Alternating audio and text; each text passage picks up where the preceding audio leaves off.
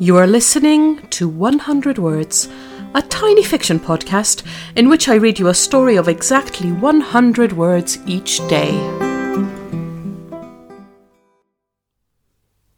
Episode 148 Sunshine. Seven days of lying in a darkened room, with every hint of light making her feel worse, and she feels lost. Her body no longer knows what time of day it is. There were moments where she allowed herself to consider that maybe she will never leave that room again. But she's finally up.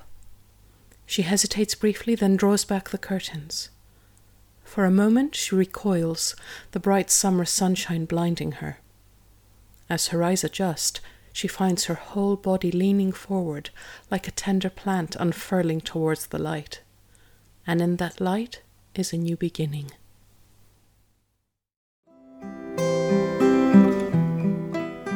Thank you for listening to 100 Words.